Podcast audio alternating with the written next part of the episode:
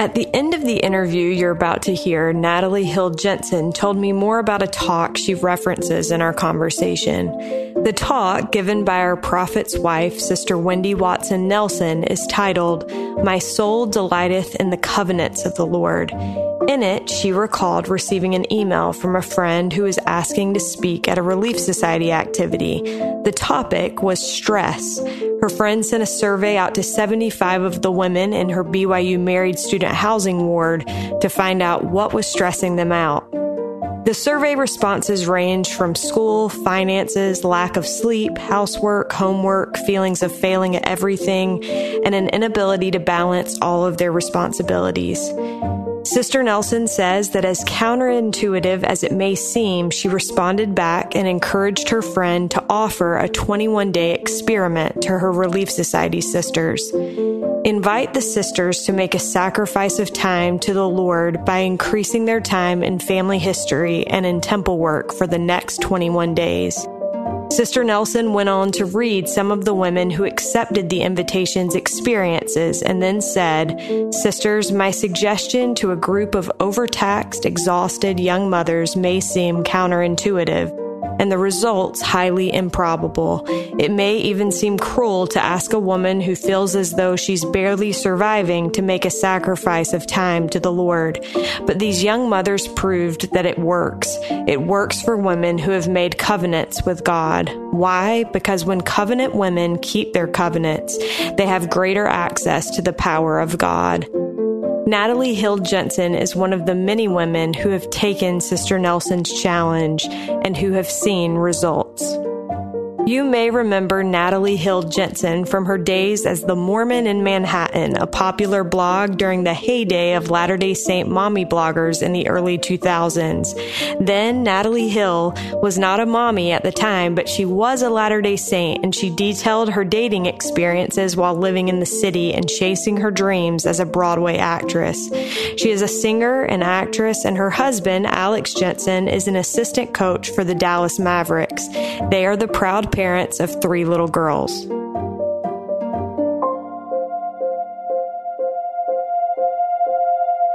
This is All In, an LDS Living podcast where we ask the question, what does it really mean to be all in the gospel of Jesus Christ? I am Morgan Pearson, and I am so honored to have my friend Natalie Hill Jensen on the line with me today. Natalie, welcome. Oh, I'm so happy to be here. Thanks. Well, I wanted to start out and tell people why I love Natalie so much. And so you'll have to indulge me for just a second. But we met years ago at a conference. And at the time, I'll be honest, like I didn't have any business being invited to the conference to begin with. It was not like a true. bunch of No, it is true. Not true. It is true. And there were a bunch of women and they all had done like these really incredible things. And I was just a writer for the Deseret News at the time. And honestly, Natalie, like most of the women there acted like they did not care at all about me at all. But you were that. so you were so nice, and I have never forgotten that. You're Um, the and- best. it's easy. no, but that's that's one thing. Then the other thing is that I you got up to lead the music, and I was like, oh my gosh, I know her from the primary video when I was a little girl. And sure enough, it was you. And Yeah. so Natalie and I go way back, way further Way than she has any idea. And I am just I'm I'm grateful. I'm grateful for the chance to to catch up with you and I wanted to start you were raised in a family full of girls. Your dad your dad has 6 girls, is that right? Five. I'm the oldest of five. Five girls. Okay. And you are now raising 3 girls. Yeah. I'm curious, what did you feel like you learned from your parents about being a parent of girls that you'd like to apply? And is there anything that you feel like, oh, like my parents did this, but like I'll try to do this differently? Obviously, not Hmm. trying to like rag on anybody here, but your parents Kathy clearly did a really good job. No, no, no, no. I don't know. You know, I think my parents were especially gifted at figuring out our individual talents and passions and then fostering and supporting that. I think we're in the stage right now with my little girls. They're seven, six, and two. And we're just kind of throwing spaghetti at the wall right now. Like they're in tennis, they're in art, they're in basketball, they're in soccer, they're in dance. They're doing, they're literally doing everything. Piano, like, like it's kind of crazy because you just don't really know what they're going to be drawn toward. And so I like, I feel like I pray a lot that I can understand their specific gifts and talents and help them foster them in a, in a way that will benefit their entire life. And I feel like my parents did that beautifully with all of my sisters. The other great thing that they did was they made womanhood a very non competitive environment. I feel like I am probably the least competitive with other women because of the way I was raised, where it was just like, I just, we're just so happy for the success of other people. And I think that that kind of came from both of my parents. And, you know, I, I don't really have a lot of like gender feminism issues because maybe because I didn't have brothers, so I didn't see that there was a disparity.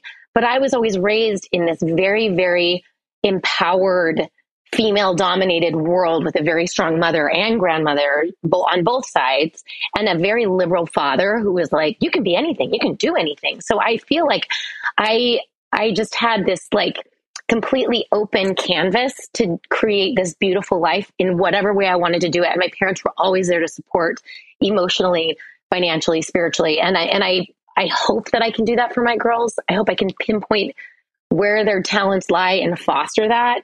But I think it's kind of tricky to figure out, right? Because you're like, do you say you don't like ballet because you don't like this teacher, or because you don't like ballet and you're you, are you are supposed to be a dancer, or like, you know what I mean? You're like, I just want them to just figure out what they love and then like I just want to go all in on it. Okay, I want to touch on really quickly the the creating an environment that doesn't feel competitive. What do you think your parents cuz I guess as a mom of a girl now, I'm yeah. curious how how do you feel like they did that? I don't know. I wonder if it was just by example. Like my mom is really she's lovely and she's amazing, but she's not competitive. She doesn't compare herself to anybody. She's doing her own thing. And maybe it's just me watching her interactions and her support of other women growing up. And she's a woman who does a lot of charity for other people that nobody knows about, but we saw it, you know? And I wonder if it was that. She doesn't speak poorly about anybody. She's not a gossiper. And I think that that, that was really, really helpful to see. You know what I mean? she's also a gatherer. So I think that I became a gatherer by nature. I love to just have more and more and more friends. And, you know, I just think it just enhances my life in every way. She's not very exclusive. She's very inclusive with other people. And, and I, I watched, you know, and they've been in the same home for what, like 36 years. And I've seen her friend groups like shift and ebb and, and the, the kindness that she's extended to people who have been unkind to her and the, just the forgiveness she's given to people who have wronged her in those years and then see those relationships repair or you know it's she's been a very good example of like kindness and support to other women especially in my eyes. I think that what you said about not talking bad about others is so important. We just moved from northern california and in our ward i noticed that all the women anytime you were in a gathering of women no one talked bad about anyone and I, I thought that was like pretty remarkable, pretty rare. And I do yeah. think that that helps create an environment where you can be happy for the successes of others and you can cheer one another on and you can be there when somebody's going through something hard. I love all of those things. So Natalie, you mentioned that they kind of encouraged your particular passions and talents. Uh, one of those things was that you were involved in theater and singing from a very young age. What do you think it was that drew you to those things? My mom's a singer. She's a gorgeous voice. And my dad is an attorney who's like a frustrated actor in his being. So he founded Provo Theater Company and Payson Community Theater. So I was exposed to seeing him performing. Like he, I think he played P.T. Barnum in Barnum when I was little, and I remember him doing John Adams in 1776. And so, singing in church, I think I sang my first solo at two and a half. Like it was just something that I just saw. You know, oh, my mom and my dad do it. I I do that too, and um, they kind of ushered me into it. And then once the bug hit me, it was all driven by me. And the other thing is like I think people think you have to be a real stage parent to get your child to a professional level of anything. And my parents couldn't have been further from that. I was driving that ship. My mom wasn't watching in the window at dance. She'd like come and pick me up, but you know, she would she would facilitate me getting there, but she wasn't like involved in like the, oh, well, she's auditioning and he's auditioning. She just was like, go out and do your best and have a good time. If it works out, great. You know, they were never stage parents. And I think that that also made it so that I wasn't competitive about jobs or other people getting jobs that I wanted because I'm in a highly competitive business.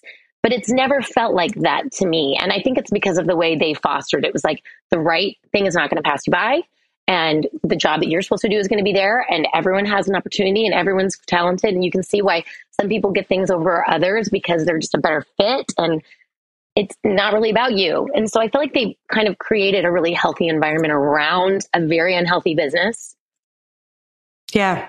Well i think that, that what you just said is so important regardless of the industry that you're pursuing whether it's something yeah. within the arts or whether it is a job within finance so you went to NYU and eventually you made it on Broadway. And yeah. I think that this is pretty, pretty spectacular because there are thousands of people all over the world who Broadway is their goal, who would love to do the things that you were able to do. I wondered if you could give people just like a glimpse into the work that goes into achieving that goal because I, oh, I honestly can't even imagine. Well, for me, it was bananas. I think everybody has a different path. I mean, sometimes you'll see these people that just like they're on a reality show and then suddenly they're popping on Broadway and you're like, wait a minute, I've been training my whole life. I mean, the path for everybody is different, but for me, it looked like, you know, I was in college at NYU and taking additional classes and auditioning separately while I was in school and I would keep leaving school to do little jobs here and there. I got, it's called my equity card with me during the professional actors union while I was in college. And so I would, I, I was growing and networking there. And then, you know, so much about Broadway is who you know. So like once you're kind of in the club, it's easier to get your second and third Broadway shows because you just know people and, and at a certain level, it's just kind of like, you get hired because you're a good time. I think there were some jobs. I mean, the Broadway shows I was in, like, I feel like I was truly right for those, but there were some jobs that I'm like, I think they hired me because they just wanted to hang out. And I don't even know if I'm really right for this, but it, you know, it took a lot of training and I, I was in weekly voice lessons my whole life and, you know, speech therapy. And I'm, I just am getting back to some of that like artist training because my, I need to get my voice back in shape. So I'm starting it again, but it, it is a, it's a really tough career because it involves so much of you. It's just, it's you physically. You wake up going, mm, like, where's my voice today? How does my back feel? So you spend most of your day in physical therapy, in vocal therapy, or being silent, um, eating specifically for your day so that you can perform a show in a corset and be flipped upside down. Like it's, it, there's a lot of negotiating. And then on the way, you know, you go home and you ice. It's not a very glamorous lifestyle. By the end of a Broadway eight show week, our feet will swell up an entire size. And then you can barely squeeze them into the heels you're dancing in your hair, you lose your hairline from the wigs, your eyelashes fall out from the lashes. I have scars in the back of my hair head from wig pins. Like it's just not, it's not glamorous. And the backstage isn't fabulous and glamorous, but it is the greatest. And it's, God, it's like a drug. It's so wonderful to be with a group of weirdos figuring stuff out in a rehearsal room. And just the community is so magical, but it's, it's also like really not very sexy. Yeah. Well, I, I listened to another interview that you did where you talked about movie and film stuff is so much of a less intensive gig, which I had yeah, never yeah. even thought about. Oh, yeah.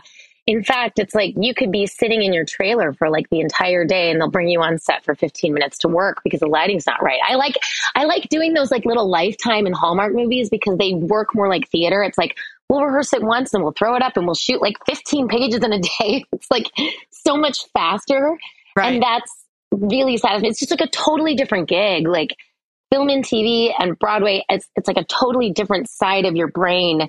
It's really hard in a lot of ways to do eight shows a week for a year and a half and keep it fresh, especially if you're in a dramatic role.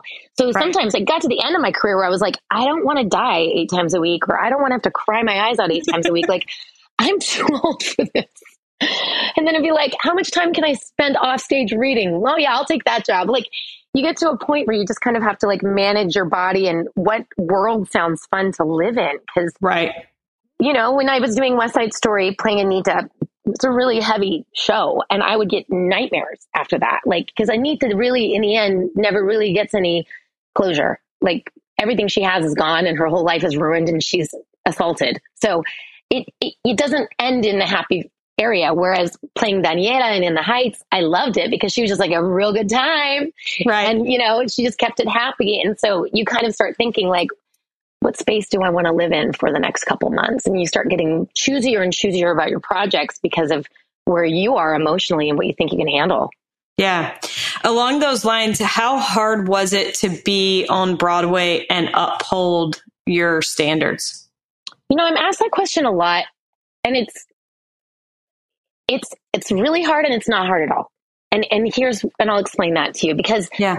I think that when you decide who you are and you're comfortable with who you are, no matter who that is, and you're just like, yeah, this is who I am, like take it or leave it. Like people really do respect that. And I even had like a, a college professor who was very abusive to a lot of women come to me later and say, you know, I could never abuse you. And I was like, mm, that's weird. Why? Like sick that you wanted to with these other girls. Um, not, not sexually, obviously, like emotionally. And right. he was like, you always knew who you were and I could never crack you. And I thought that was really telling. Like, I feel like for whatever reason, I have a spiritual gift of believing. I'm a believer and I know that I'm a daughter of God. And there were times, I'm not going to say it hasn't been rough, where I wouldn't literally go into a bathroom stall and close it and repeat the young women theme to myself. I'm a daughter of my heavenly father, who, my, my parents, heavenly parents now, who loves me and I love him. And, you know, I mean, and I would comfort myself in these ways. And I was grateful I had the tools to do so. But also, like, I felt like it got to a point where it was like, yeah, let's go out for drinks. And everyone knew I had a Diet Coke and I was more fun than most people who were drinking. And they never worried about it. It was never an issue. Once I decided I was all in. But if I was, I see people that are like, yeah, I mean, I'm, I kind of don't drink. And then they're wishy about it. Right. That's where the conflict comes. I think when you're truly converted to something, you're just like, hey, here I am. Like I'd, I'd roll in and be like, the first day of rehearsal, I'd be like, hey, ladies, I, I was endowed at 21. So I was like, these are called garments. I wear them under my clothes. They're super sacred to me. They remind me to take upon the covenants that I made and they remind me of Jesus Christ. And I feel like they're like a protection to me and they're really special and I love wearing them. But you're going to see them a lot. And there are a lot of different religions that have religious clothing, like you've seen, you know, and people are familiar with the Jewish culture and we see like traditional Jewish religious dress very openly, right? So I'm like, you know, like how the Jews have the prayer shawls, and this is kind of how it is. And and literally everyone was always like, that's cool. That's cool. But I think the more open you are about these things and the less weird it becomes. Yeah. You know what I mean? Because well, there are so many different people that have religious clothing. You know? Totally. Yeah. And I and I think one thing that came to my mind as you were describing what you would say to people is that some of your castmates may have better understood temple garments than some of the people that have covenanted to wear them. Um, totally. I think yeah. that that, I think that's part of the issue is like, we don't actually think about what they are or why we wear mm-hmm. them. And then when somebody says, well, why do you wear those? Like, do we even have a good answer for why? You know, there's a, I feel like there was like a generation where it was like taboo to talk about it. And I don't think that that was doctrinal. I've tried to look into it and I don't think at all it's doctrinal. I think it's just like these weird trends that people follow. And I wish we talked about it more. I, I love wearing my garments. I absolutely love the way they feel. I love the way I feel when I'm wearing them. I feel like I will look back on my life in the movie of my life and I'll see where angels literally took my shoulders and moved me out of harm because I covenanted to wear the garments at a young age. And, you know, when I was on stage, it was a tricky situation. Like when I was on stage, I wore whatever the costume designer asked me to wear because I was an actor and right. that was my part. But when I was on a red carpet or appearing as myself in any sort of capacity. I always wore the garment and I, you know, it was a chore to find dresses that work and it's always like a little bit more obnoxious, but you know what? It was totally worth it because I was more comfortable. And I feel like we take these covenants upon ourselves in the temple, and it's not just for us. It's hard to remember that when you're single, that it's for your generations, for your posterity. These are Abrahamic covenants that we are covenanting for our lineage. And I feel like when I wear the garment, it blesses me immediately in such beautiful ways, but it's also blessing my children. And that's something that we, you know, you it becomes more important to you as you become a mother and they're struggling with things. But I feel like I I just I feel bummed out when people don't totally understand that it's not about a hemline. It's not about, you know, the modesty thing is not it's not about where the clothes fit. It's more of a how you live your life, you know? And and I feel bummed when people who who could have more blessings and have the fullness of this experience don't understand it or don't get it because they don't choose to go all in on it and and I and I and I just feel bummed out because I think that you know I think there's a what is it I'm going to butcher this but President Nelson has a really great quote that my friend Mary Eyring always reminds me of and it's something like it's it's like obedience brings blessings but exact obedience miracles or something like that. Mm-hmm. And I, I'm totally butchering it.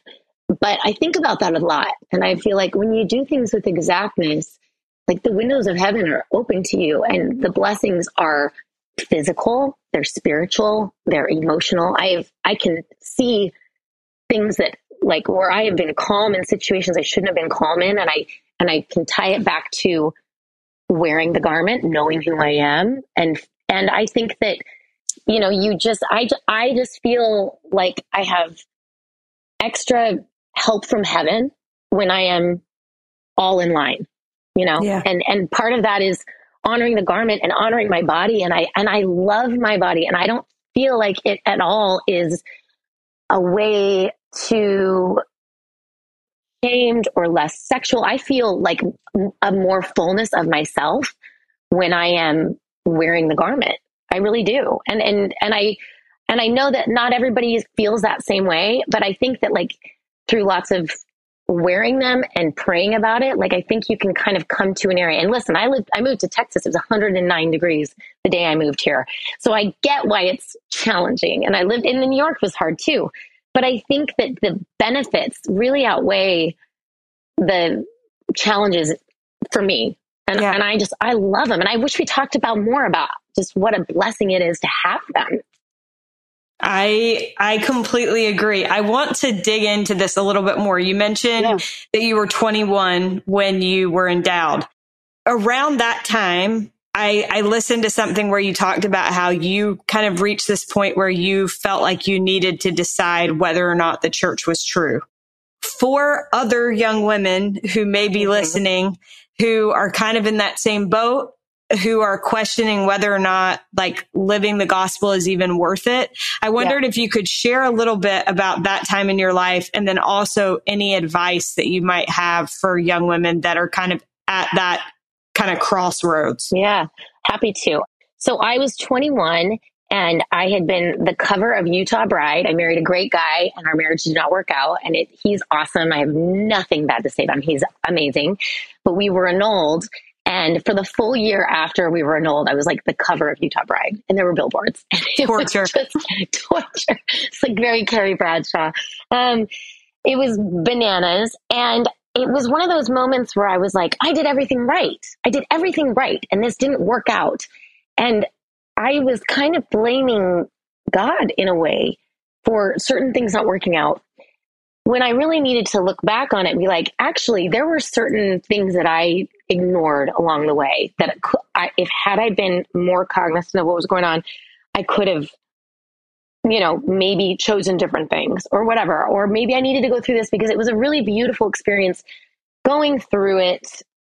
I can say that, you know, 20 years later. Right. Um, but the growth was immeasurable from going through this. And one of the things I was like, well, maybe I just don't need to be LDS anymore. And I didn't wear the garment for, we're talking, we're talking like mm, three to six weeks. That's how long my rumspringa lasted. and I remember thinking like, you know, I don't need this and da da da da da da. And I, I feel I felt like what I I what I had how do I articulate this in a more thoughtful way?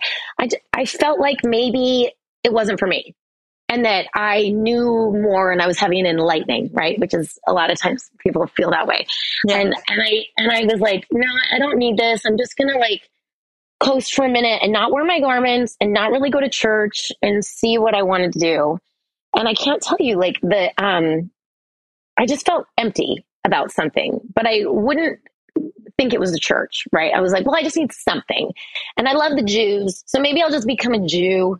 Maybe I'll just be like whatever, whatever. And so I started writing down all the major world religions and I literally made a spreadsheet. And this is not like me. I'm an artist. I don't do spreadsheets. But I was like, what are the things that I really truly believe? Because I was unhappy. Like I didn't want to admit it to myself, but I was actually unhappy. And I went through it and I was like, well, I believe in personal revelation. I believe that God and Jesus Christ and the Holy Ghost are three separate beings. I believe that.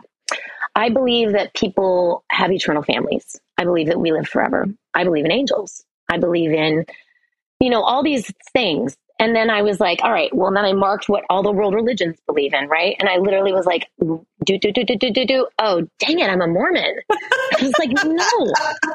I was like, I was sort of bummed about it. And I was like, nah, dang it. And so I literally got on my knees. This happened. And I, I'm not recommending you do this, but this is how it worked for me. And I was like, listen, Heavenly Father, I think this is how my prayer went. I said, listen, I will, I will live like an actual Mormon. I'll put my garments back on. I'll go back to church. I'll talk to my bishop. I'll figure these things out for the next couple months and like six months. I'll do it for six months. And if I don't feel actual joy, I'm going to start drinking because that sounds really fun. And I was really committed to that. I was like, I'll give it six months. And so I did it all with his exactness. And I had this awesome Bishop, President Buckner, who's in the 70 now, and he's just the best. And, you know, I kind of worked through the disappointment that I had and the taking responsibility for a lot of it and not blaming God for letting me go through this hard thing, but instead thanking God for this beautiful awakening. And um, I remember I was at Frankie's Spuntino in Brooklyn with my best friend Worth and her husband, just having dinner outside um, in like, I don't know, like probably six weeks after this gross prayer to Heavenly Father, where I'm giving him ultimatums about drinking. And I was doing, I was on the program. I did it all. And I'm sitting there drinking my water in my garments in a garden in Brooklyn. And I remember I just had this immense joy. Like this joy just had the only word for it. It was just, it filled it filled my whole spirit. It felt like my lungs were full all of a sudden. It felt like my belly was full. It felt like my head was clear. And I remember just like that moment was so defining. And I was like, oh, I can breathe again. It was like breath was back in my lungs. And it wasn't that I wasn't going through hard stuff. I was in the middle of like an annulment and drama and trying to figure out my life. And, you know, I was going through really hard identity stuff that's really hard in your 20s to figure out. But I had this peace and this joy. And I was like, well, dang it. No drinking for me. That seemed fun. So I never got to really do that, darn it. But um, it, it ended up being like a really great thing. And then as I went forward, I started having these wild dating experiences being LDS, right? And so literally I was stalked by a guy in a hot air balloon who later became a murderer, which is oh. a wild story, true story. And I was like, the world needs to know this. So I was like, I'm going to start a blog because it was at the very beginning of it all. And when I came up with the name for the blog, it ultimately was Mormon in Manhattan, No Sex in the City. I was like, this is the moment where I go all in, or because I once I say that I'm Mormon in Manhattan, I can't be like messing around. Right. There can be no shenanigans. I have to live like a Mormon in Manhattan, right? And I remember that being another turning point where I was like, okay, Heavenly Father, I'm going to do this. And it was scary because then it also added a lot of unnecessary attention and um, a lot of criticism in so many different ways about how a Mormon woman should be and da da da da da. But then it also opened up a beautiful dialogue with a lot of women that I met that were like, "Oh, I didn't know that we we could do that and we could be professionals in a big city." I mean, I had never seen that. I had never seen that modeled. So I was right. I felt like it was really important to show other LDS women that you can do whatever you want to do and you can be in whatever you know. You know, I think that like the whole like in the world but not of the world thing is a hard phrase for me because I think we should be all in the world and all in in our spirit. so that we just fill the world with us. I want to come back to the temple. When you were single, mm-hmm. you set a goal to go to the temple every week. Um, tell me about how that goal came to be and then how you saw it make a difference in your life.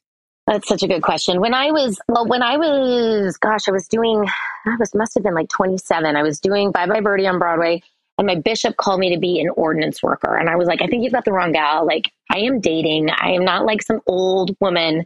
Like, I have, like, I just thought that that was something that old ladies do, you know, that are like elderly. And he was like, no, no, no, no, no, you need to go. And it was the greatest blessing in my life.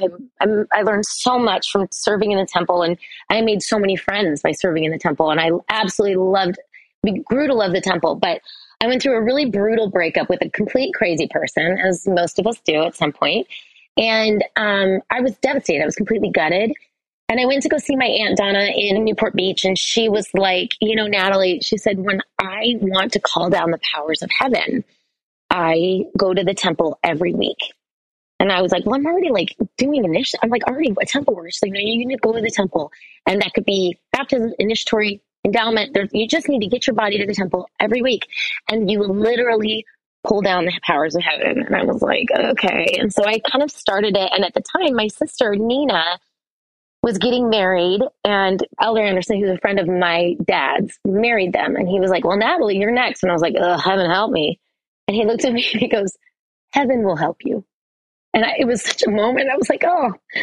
And I started going every week. And literally, it's like you literally pull down heaven's help.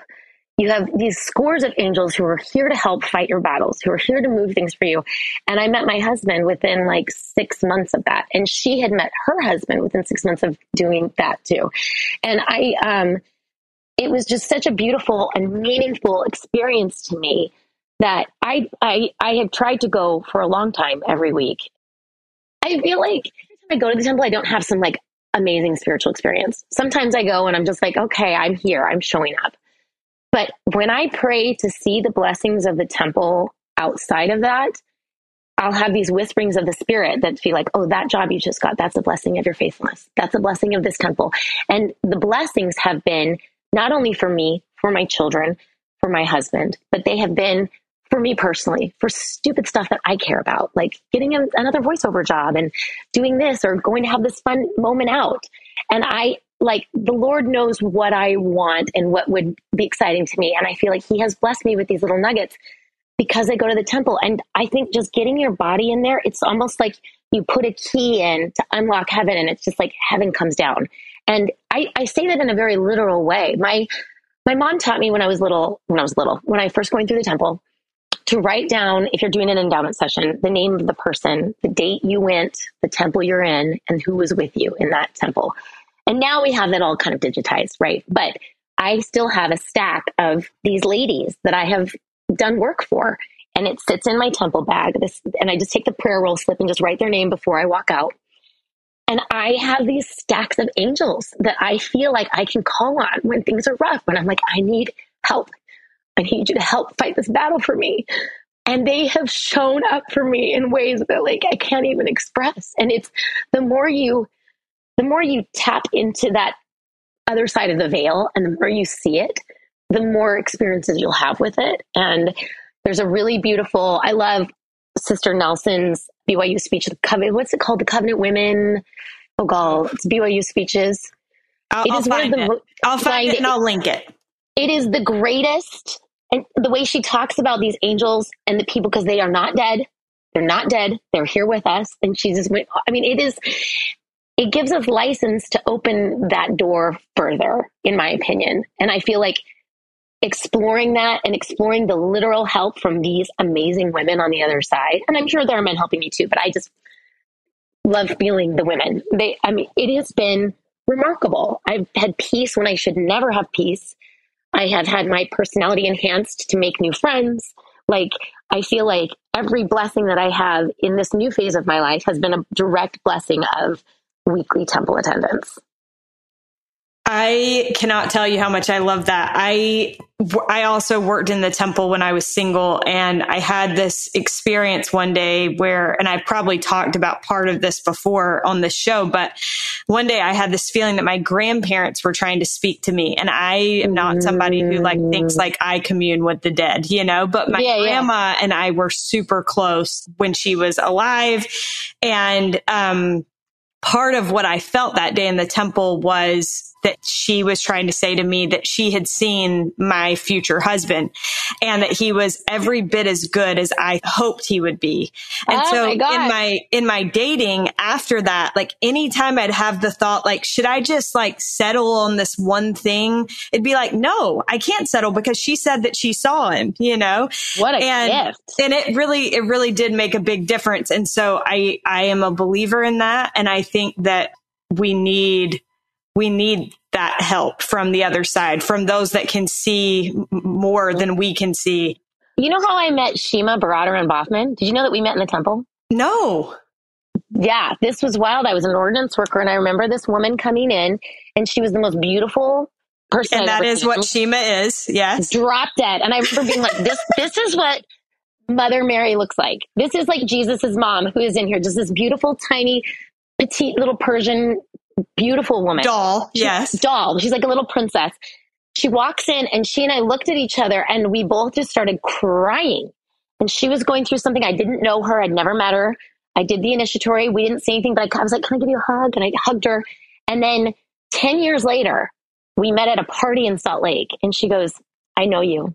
You used to do initiatory in the temple. And immediately I was like, oh, I know you. Like we've known each other for all these years and probably before this earth. But it was such a cool way to be like, oh my gosh, like that that's how we met. That's Isn't that wild? Crazy. That's so cool. Yeah. Um, okay, quickly, how did you yeah. meet Alex?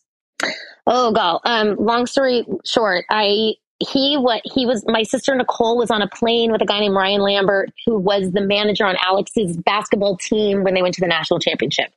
For the Nicole for the Utes. Okay. He played basketball for the Utes. And okay. Nicole and Ryan talked. And she was like, I have this crazy sister in New York. And she, I dated some of his friends. And it, it's weird because Nicole, you, you met Nicole. She's the best, but she's not the girl that's like sitting there chatting up her seatmate. She's just not. But the fact that they even connected is miracle number one. And then she said, if you have anybody who's LDS and not a weirdo, set him up with my sister.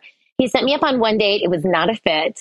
And then four years later, I had just broken up with a guy who I had met outside of a Chinese dumpling house in Chinatown who was Dutch. And it was to the point where it was like, he was amazing. If I was going to marry him, I'd have to move to the Netherlands. I just, I kept praying about it because he was such a good dude. And I, the, the answer was sometimes you have to say no to something good to say yes to something great. And it was a very clear answer. And that's another thing I always recommend is like figuring out how the spirit speaks to you because it's hard to figure that out. Is it my thoughts? Is that the spirit? And I'm, yeah. it's, it's still a process, but I feel like I really concentrated my efforts at that time to realize like, you know, I really want the spirit to speak to me and I want to understand God's words and know that they're not coming from me. But I knew that this was clear direction and it was hard and I broke up with him. And Ryan Lambert sent me a text and was like, Hey, do you know who Alex Jensen is? I was like, No. Does he know who I am? He said, I want to set you up with him. And I was like, Okay, well, there's all these people that want to set me up. Thankfully for my blog, a lot of people thought that I should date their brothers, cousins, whatever, which was so nice. I don't know anything about that, Natalie. Uh, yeah, yeah. Just set up McGee, right? It's like, oh, you're single, he's single, let's go. So I had my apartment was on fire. There were three Broadway shows I was supposed to go into that ended up closing. I had two TV shows that were on option but I put on hold. I had zero dollars and I needed money to pay for Diet Coke. So I flew to Utah and taught a master class. And that weekend, I was like, I'm just going to go out with all these idiots. Like, I, I went out on like six or seven dates in two days. it was so stupid. And Alex was my last date. And he was like, Why don't you just come to a game? So I was like, I'm going to bring my parents. I don't want to sit there by myself. So I brought my parents to a game and then they left. And I went downstairs and he introduced me to somebody as Melissa.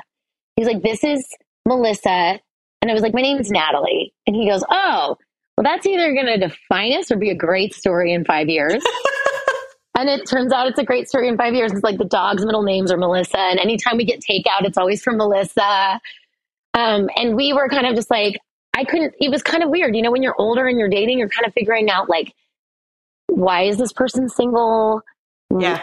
Is are they broken in some sort of way? And I had honestly held hands with so many men, walked them through the fire that I was like, I just want somebody who's on the other side of the fire. I don't want to have to do the work to get you through this life right now. You know, you're like, what at what level of righteousness are you? Like, do we match up spiritually? Like, do we see the church the same way? Like, there's just a lot when you're dating as an older single adult. And so our first date, I probably talked way too much, and he was probably like, "She is crazy." But um, my friend Mary Martha was like, "Hey, I don't know if he knew that you were interested in him. You should message him again." And I really needed a free meal, and I knew he was coming to the to play the Knicks, and so I was like, "Hey, am I going to see you when you're in town?" And he was like, "I didn't think I made the cut," and I was like, "Oh, all right." And long story short, we went out. We had a great date. We fell in love that night. He was like, a flight flew me to Utah two days later. We were inseparable and we got engaged like shortly thereafter. Well, that's a great story. I'm glad that Melissa turned it out turned out to be a good story rather than than a bad experience. But Alex is an assistant coach in the NBA. He yeah. worked for the Utah Jazz, now works for the Dallas Mavericks. Mm-hmm. And I'm curious how the two of you what you do to strengthen your marriage and to create a deliberate home when you have a demanding lifestyle? Well, that's, I mean, that's the ongoing question and something that we're always trying to figure out and work toward. I think, I think it's really hard to be in this industry because he's gone so much. I'm really a single mom most of the time. Right. So, you know, I learned from my friend Michelle Obama. I, I loved her. I loved her autobiography. It's so good. But, you know, she basically was like, I create the home culture. And when he comes home, we welcome him, but we don't wait for him. And so that's kind of hard for him. But I've had to, with the kids, just be like, when we have dinner, and if he's here, great. You know what I mean? We've had to like create a normal space for their lives. And then when he's there, he's actually incredibly hands on. As far as like, for us, it's hard. It's hard to connect for us because we're both at really demanding phases of my home life with them is really hard and taxing and his life is really hard and taxing he's never home and then when he gets home he gets home at like three in the morning and then he's up early for practice and so we're trying to do like a weekly date. We're trying to do that. And i find that he started this when we were dating. He'd be like i just need five minutes. And we would just lay down and talk to each other for five minutes. But we had to be like laying down and just talking. And i and i that's one more thing that i've been like we need to really make sure we get our five minutes in every day because it's just so easy to just go in separate directions completely when you're not being incredibly intentional about it. The other thing we try and do is we did a, a lot more in Utah. We're new here, so we're still trying to get the lay of the land. But like we in, included the players in a lot of our like Sunday dinners and a lot of our holidays, and so we kind of brought work home in certain ways and have these beautiful relationships with these men, um, and our families are very close because of you know, including them and, and gathering at the house a lot more. And we want to do a lot more of that here in Dallas, where we just, I feel like it's a really hard place for the wives, um, the wives of players. The wives, it's just we are on an island, and I feel like I need to be better about gathering them. But there's, you know, there's politics involved in that. But I, I feel like we have to create this community for our kids and for this organization, and then that's kind of how we share. That's how we share what's good in our life. Right. That makes complete sense. Natalie, thank you so much. My last question for you is what does it mean to you to be all in the gospel of Jesus Christ? Well, it's funny because I I've been always thinking like what is our family motto? What is our family motto? And it's funny that you asked me to do this because this year I was like our family motto is all in. We are all in. We're all in wherever we are. We're all in in our communities, we're in our sports, we're in our school, we're all in at the Mavericks, we're all in in the city of Dallas. We are all in in the gospel of Jesus Christ, and that is something that isn't separate from all those other worlds. It's all this. We're all in wherever we are, and and I feel like that means doing the little things to stay all in. It's very easy to. I always say it's like it's like plugging something into an outlet. It's easy to let that plug fall out, and it's the little things that we have to do to stay all in. And that really is, I mean, it's, it's this Sunday school answers, it's scripture, prayer, temple, attendance. But the second you do it, like your life just changes in such a really remarkable and exceptional way.